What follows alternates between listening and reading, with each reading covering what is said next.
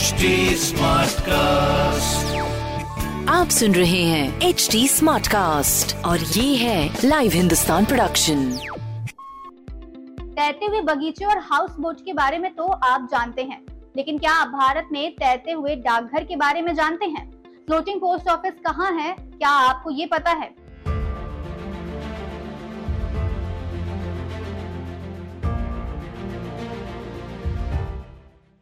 Pride of India के इस episode में आज हम फ्लोटिंग पोस्ट ऑफ़िस के बारे में बताएँगे। साथ में ये भी बताएँगे कि ये भारत में कहाँ पर है? इसमें क्या क्या सुविधाएँ दी गई हैं? सैलानियों के लिए ये कितना खास है? क्या आप जानते हैं कि दुनिया की सबसे बड़ी डाक सेवा भारत में है? मैं क्या मेरे जैसे बहुत सारे लोग जानते हैं? लेकिन आप ये नहीं जानते होंगे कि करीब 500 साल पुरानी भारतीय डाक प्रणाली आज दुनिया की सबसे विश्वसनीय और बेहतर डाक प्रणाली में से पहले स्थान पर है। भारत में एक लाख पचपन हज़ार पंद्रह पोस्ट ऑफ़िस हैं। हर एक पोस्ट ऑफ़िस सात हज़ार ऐसी ज़्यादा लोगों को सेवा देती है। भारत में एक ऐसा पोस्ट ऑफ़िस भी है जो पूरी दुनिया में शायद अपनी तरह का अकेला है। जी हाँ आज हम फ्लोटिंग पोस्ट ऑफ़िस की बात कर रहे हैं। जो हर साल करीब 900 करोड़ चिट्ठियों को भारतीय डाक द्वारा घर घर तक पहुंचाता है। ये तैरता हुआ पोस्ट ऑफ़िस धरती का स्वर्ग कहे जाने वाले जम्मू कश्मीर में है। जम्मू कश्मीर में जहाँ शाम होते ही सड़कों पर सन्नाटा छा जाता है। वहीं श्रीनगर में डल झील के किनारे बना डाकघर रात को भी खुला रहता है। वैसे लगभग छह साल पहले तक ये डाकघर बुरी हालत में था, क्योंकि इसकी इमारत जर्जर हो चुकी थी। दीवारों की रंग बेरंग और जाले लगे थे।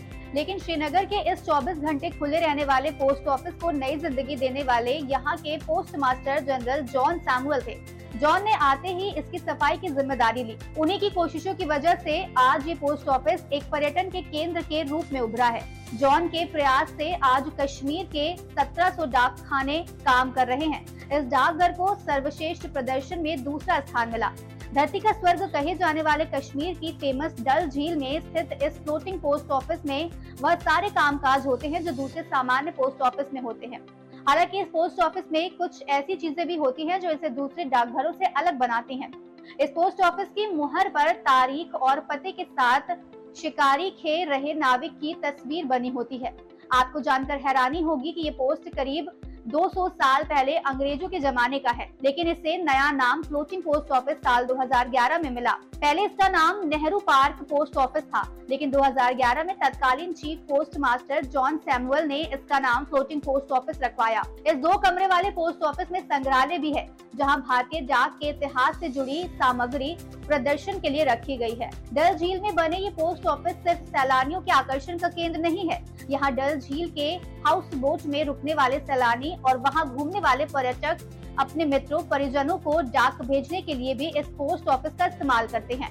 वहीं यहाँ के रहने वाले लोग डाकघर की बचत योजनाओं का भी लाभ उठाते हैं और अपनी मेहनत की कमाई इसमें जमा करते हैं। सत्रह में लॉर्ड क्लॉक इव द्वारा डाक व्यवस्था के विकास के लिए कई कदम उठाते हुए भारत में एक आधुनिक डाक व्यवस्था की नींव रखी गई। इस संबंध में आगे का काम वॉरेन हेस्टिंग्स द्वारा किया गया।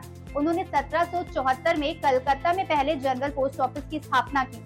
ये जीपीओ यानी जनरल पोस्ट ऑफ़िस एक पोस्ट मास्टर जनरल के अधीन कार्य करता था। फिर आगे, सत्रह सौ छियासी में मद्रास और सत्रह